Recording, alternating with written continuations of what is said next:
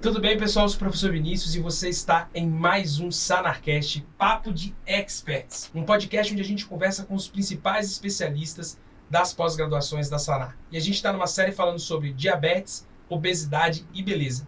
E o tema de hoje é sobre minoxidil e finasterida. Tudo que tem sobre novidade do tratamento, como é que a gente vai fazer para abordar isso com a professora Gabriela Noronha. Te vejo até daqui a pouquinho.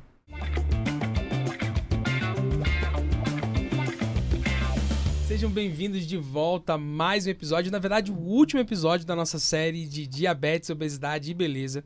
E agora a gente vai conversar com a Gabriela Noronha, que ela é líder da pós-graduação de dermatologia. A Gabi é especialista pela Sociedade Brasileira de Dermatologia, fez residência em dermato na PUC Campinas, fez pós-graduação em cosmetria, laser e tecnologias pelo Albert Einstein e em nutrologia pela Associação Brasileira de Nutrologia.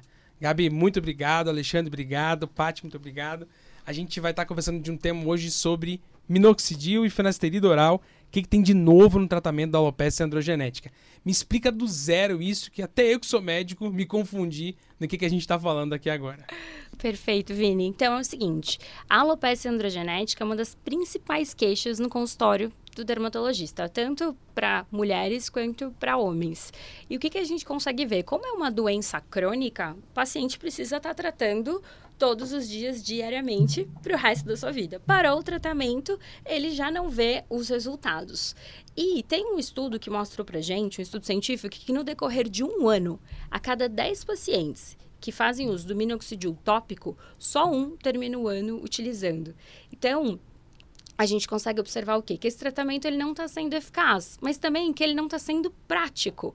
Porque se a grande maioria não consegue aplicar todos os dias da forma correta e permanecer aplicando, é porque a gente precisa aí achar uma outra alternativa que seja mais é, aplicável né, no dia a dia é, dos nossos pacientes. E aí que é muito bacana que entra é, o minoxidil via oral.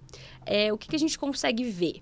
Que apesar de ele dever ter o mesmo mecanismo de ação, como o paciente, no uso tópico, acabava que não aplicava todos os dias, ou quando aplicava, não aplicava uma quantidade correta, aplicava só uma vez ao dia ao invés de duas, tomando o comprimido para a sua dose ideal, ele consegue ter aí melhores resultados. É claro que ainda está sendo tudo muito avaliado, é preciso ter parcimônia, fazer tudo com muita calma, individualizar cada caso para a escolha da dose e também para indicação.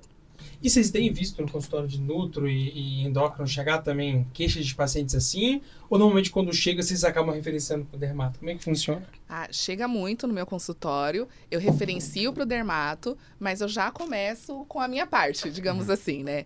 Porque muitas vezes a gente vê que alguns profissionais negligenciam a parte nutricional do paciente com alopecia androgenética. E a gente sabe que ferro, por exemplo, vitamina D, está totalmente relacionado uhum. à saúde capilar. E a ferritina, um exemplo, o estoque dela, né, o estoque do ferro na forma de ferritina, precisa estar tá pelo menos acima de 70 quando a gente está falando de cabelo. E aí o médico olha lá, ah, hemoglobina está normal, hematócrito está normal, ferritina está 20, ah, tá normal. Só que quando a gente está falando de queda de cabelo, você precisa manter essa ferritina em um nível muito superior. Então, eu já inicio uma suplementação de ferro no consultório, sabendo que o ferro é sempre um pouco complicado, porque pode dar alteração gastrointestinal. Então, hoje a gente tem formas é, que são mais toleráveis para o paciente fazer uso. A vitamina D, ela precisa estar acima de 40 é, para você ter aí uma resposta também relacionada ao crescimento capilar. Então, eu já começo essa minha parte e referencio para o especialista. Já faço também uma avaliação ali dos hormônios, vendo também é, se tem alguma coisa que esse paciente está utilizando que possa estar tá prejudicando. Então, por exemplo, no episódio anterior a gente até falou do implante de gestrinona, que pode levar ali a uma queda de cabelo. Muitas mulheres usando gel de testosterona e às vezes elas nem sabem uhum. que pode piorar a alopecia androgenética. E também, é, puxando aqui sardinha também aqui para o meu lado, eu já muitas vezes inicio a prescrição de um fitoterápico, que apesar de não ter um nível de evidência científica alto, por exemplo, o salpameto, na prática, muitos tricologistas veem diferença, né, Gabi, com a prescrição do salpalmeto, e eu vejo, eu tenho um paciente minha com alopecia androgenética diagnosticada, que teve uma diminuição de dihidrotestosterona para um quarto do valor inicial. É, nesse contexto da beleza, acaba que o paciente passa com vários especialistas mesmo, passa com passa com endócrino, passa com nutrologista. É, e a gente precisa entender, no mínimo, o que o outro está fazendo para tomar a conduta correta. Às vezes ele chega com, com queixa de alteração da libido, mas está usando a finasterida. Ah, vamos conversar com o dermato, ver qual é o objetivo, se não tem outra alternativa, de repente passar para o minoxidil oral, por exemplo, já que a finasterida pode ter essa redução da dihidrotestosterona, DHT, e impactar na libido. Então, daí tem que ter uma conversa multidisciplinar que é fundamental para os resultados no final. Queria só levantar dois pontos que é, é muito interessante ali que a Paty estava falando da questão da alimentação. Tem tudo a ver, porque muitas vezes é, o paciente ele tem ali uma alopecia androgenética de base, certo? Mas ele tem os períodos de eflúvio telógeno, que são essas quedas de cabelo sazonais que todos nós é, temos em alguns períodos da vida.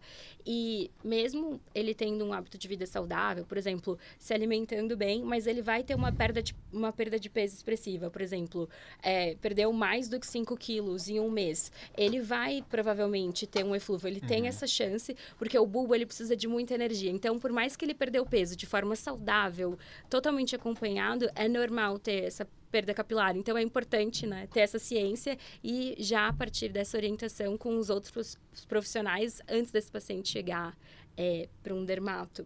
E ali que o Ale estava falando uhum. da questão da finasterida, é, dessa queixa muito frequente da redução da libido, tem estudos, eles já estão na fase 3, então é, eles estão caminhando super bem, referente à finasterida é, tópica.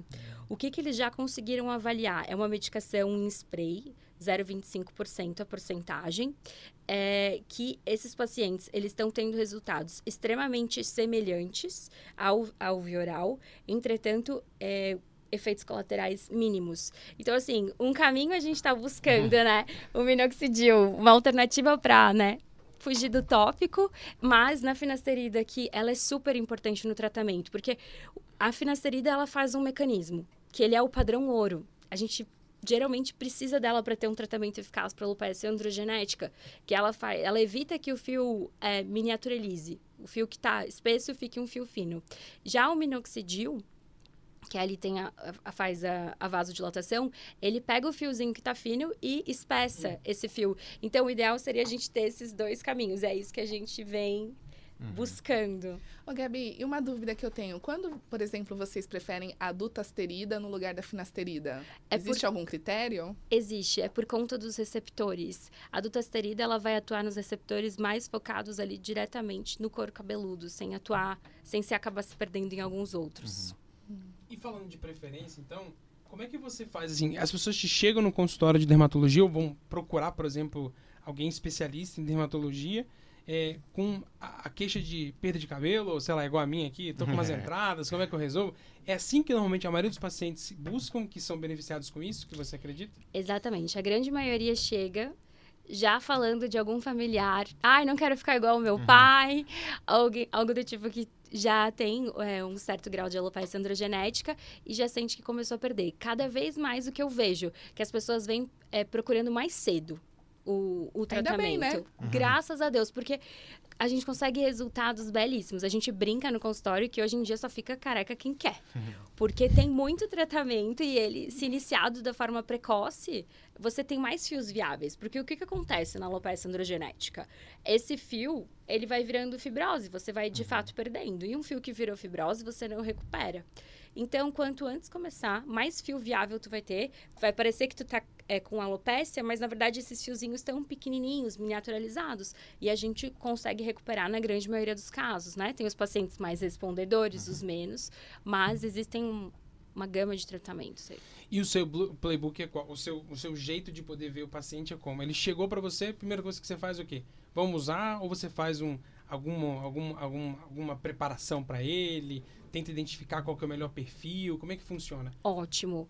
É, sem dúvida. É, eu, eu gosto de extrair uma anamnese bem minuciosa, né? Como ali eu fiz a pós-graduação de, de Nutro, essa parte de alimentação, de atividade física, do dia a dia, de sono, família, tudo importa demais. Então, eu tento ver bem o perfil de cada paciente para poder indicar.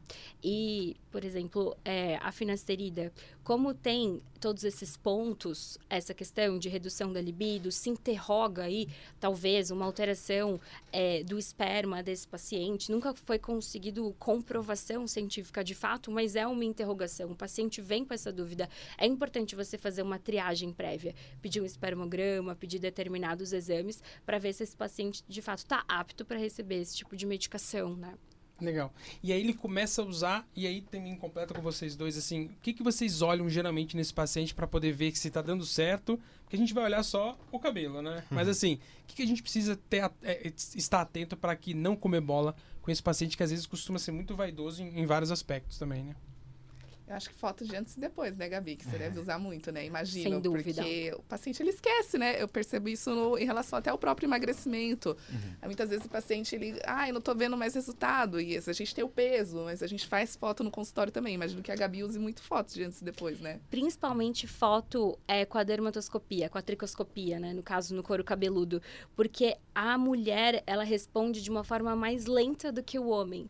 Então, às vezes, no macro, ela tá olhando o cabelo uhum. dela e ela não tá vendo tanta diferença. E até crescer o comprimento, né? Demora, né? É. Demora. Pra você perceber no rabo, né? Que cresceu, né? Exatamente. Quando a gente mostra foto ali da lente aumentada, dos vários cabelinhos que estavam fininhos, que estão engrossando, ali que saía só um fio por orifício, começa a sair dois, três, é, essa paciente ela se anima. Aí ela mantém o tratamento, mas precisa ter foto, sem dúvida. É, é super Gabi, importante. E como que você prescreve o minoxidil? Porque eu já vi alguns profissionais começando com uma dose mais baixa e vai aumentando aos poucos. É assim que você faz? Perfe... Qual que é a dose mínima e a máxima que você usa? Perfeito, Paty, porque assim, a gente não, não existe ainda um protocolo com as doses definidas. Então, o ideal que é consenso entre os experts é você começar com uma dose mais baixa e aumentando aos poucos, talvez a cada dois, três meses, e se necessário aumentar, porque muitos pacientes eles já respondem bem é, com uma dose baixa, porque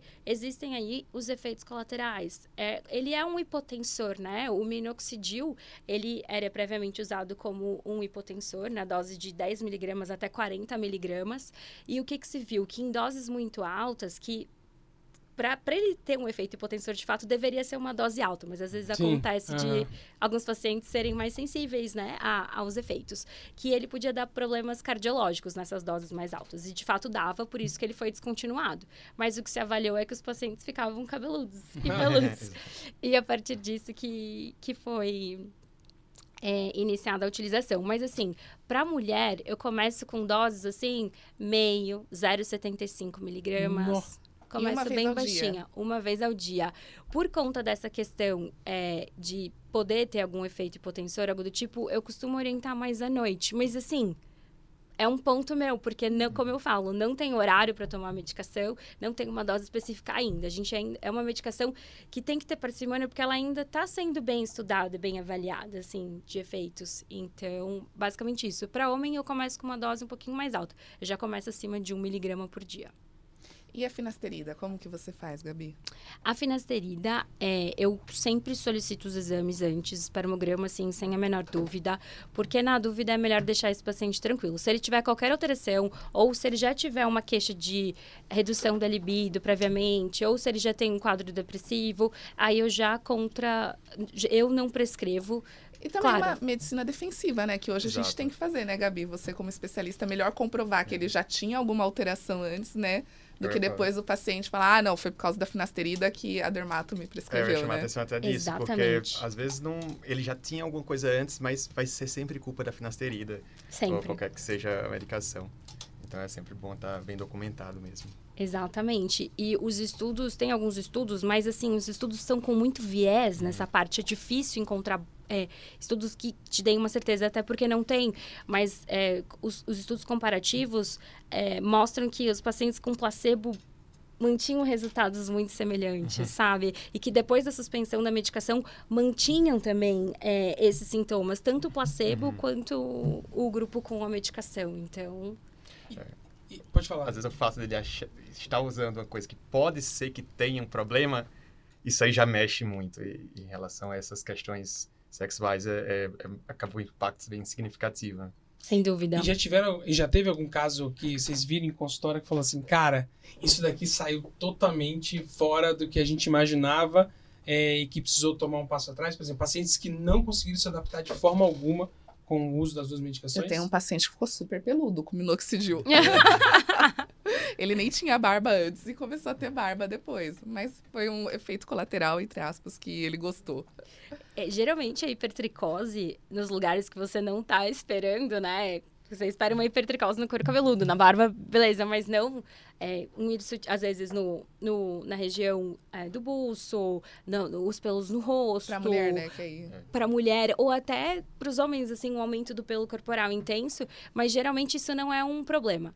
Todos os pacientes aumentou é, um, a densidade dos fios no couro cabeludo, eles topam tudo. Até as mulheres, elas falam, doutora, Não, eu não me incomodo. resto, né? Eu faço laser, eu depilo, não tem importância, mas eu quero manter essa medicação. Agora, a questão sexual, não. A redução da libido, não. Se eu falo assim, muitas vezes, vamos tentar, porque como é uma doença crônica, você vai ter que tratar o resto da vida, vamos tentar tudo que tem, vamos ver o que, que tu se adapta melhor. Então, se ele se adapta, se você se adaptar, beleza, a gente mantém. Não se adaptou, a gente suspende, porque o mais importante da vida, eu sempre brinco com os meus pacientes, é a gente ser feliz, é ter qualidade de vida.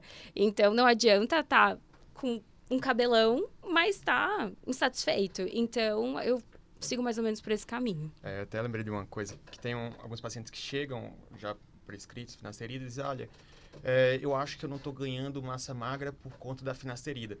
É uma certa lenda isso, porque assim, o DHT, um hormônio assim, mais potente em relação ao receptor androgênico de, de que é a testosterona. Só que o músculo não tem 5-alfa-redutase. Inf- ínfima quantidade de 5-alfa-redutase no músculo. Tem na próstata, tem no couro cabeludo, tem no pele, enfim. Mas no músculo não tem, então não tem problema para o músculo você inibir a 5-alfa-redutase. Algumas vezes a pessoa chega com essa queixa, mas assim, "N- n- isso não é culpa da finasterida. Ah, mas é, eu sei de onde vem essa queixa. Muitos profissionais na re- nas redes sociais falam isso, É. né? Eu já vi vários profissionais falando. Aí o, o leigo vai chegar mesmo com essa dúvida no consultório. Nossa, esse é um ponto muito importante que vocês abordaram, porque é uma dúvida frequente dos pacientes. Hoje em dia, as pessoas estão se cuidando cada vez mais da saúde física, então é um ponto super importante de ser desmistificado.